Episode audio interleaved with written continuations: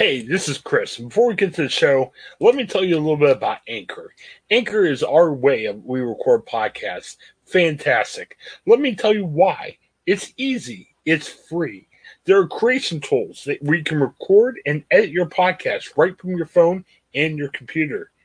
Anchor will distribute your podcast for you, so it can be heard on such um, providers as Spotify, Apple Podcasts, and many, many more. You can make money from your podcast with no minimum listenership. It's everything you need in a podcast and so much more. Check out Anchor, and you can find it all in one place. Download the free Anchor app or go to anchor.fm to get started.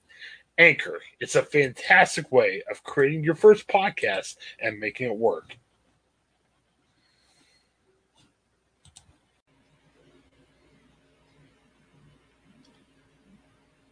A talented cast goes largely to waste in the newest uh, iteration of Tom and Jerry, the new movie streaming on HBO Max and playing in theaters currently. This is Craig Shoup with the Ohioan Podcast, and this is an Ohioan Weekend Review. So, the 2021 version of Tom and Jerry is uh, basically a complete misfire for me.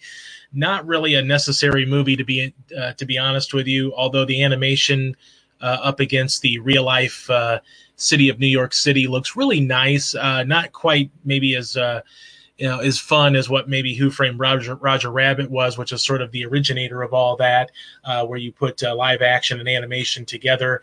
Uh, but this time, the the longtime rival of Cat and Mouse goes uh, to New York City in a hotel, the world's greatest hotel, which is supposed to be hosting the wedding of the century between two socialites and we insert Tom and Jerry into the uh, um, the kind confines of this hotel. And all it does is just kind of create filler story for these two to go at it, rather than maybe their normal, you know, shows where you're talking about less than 30 minutes worth of, pro- of programming. This time we're trying to stretch it out to more than an hour and a half, and I just don't think it works overall. The story, really, of this uh, wedding is you know, really just kind of filler space for what's going on, where we're talking about, you know, cast member like Chloe Grace Moretz, who stars as Kayla, uh, who's sort of a down on her luck young adult looking for work. She finds her way into this hotel as an events manager assistant and uh, steals a resume and able to kind of finagle her way in.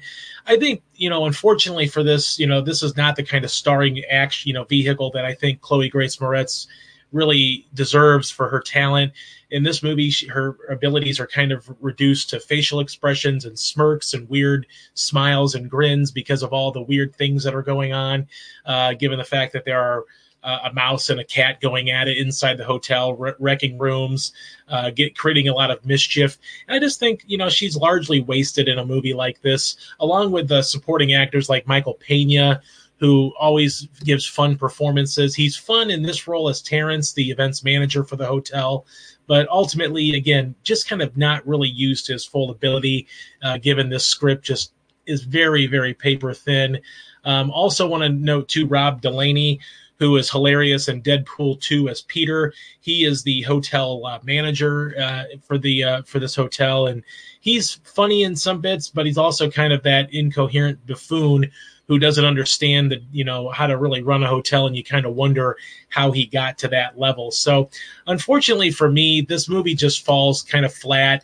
It's fun to see tom and jerry sort of in that 21st century you know cgi but at the end of the day i think they're best served maybe for television or for shorts animated shorts not necessarily feature length films where you're trying to stretch a very weak plot and, and stretch it out to an entire movie while inserting them to these you know two rivals into this uh, you know wedding which we all know bad stuff is going to happen because they're involved. So unfortunately for me i'm going to have to go ahead and give tom and jerry two stars out of four this is a you know decent looking film you know well shot good animation but unfortunately tim story the director I just did they did they did not have enough for a feature length film for Tom and Jerry.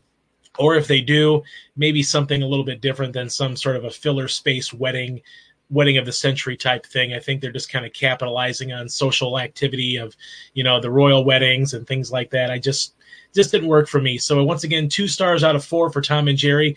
Once again, you can stream right now on HBO Max and 4K Dolby Vision, or you can obviously see this in theaters as well. Um, and HBO Max, I think it only has a couple more days left. So if you're interested in seeing it, you might want to check it out right now. But once again, this is Craig Shoup for the Ohio Ohioan podcast, and this is an Ohioan weekend review.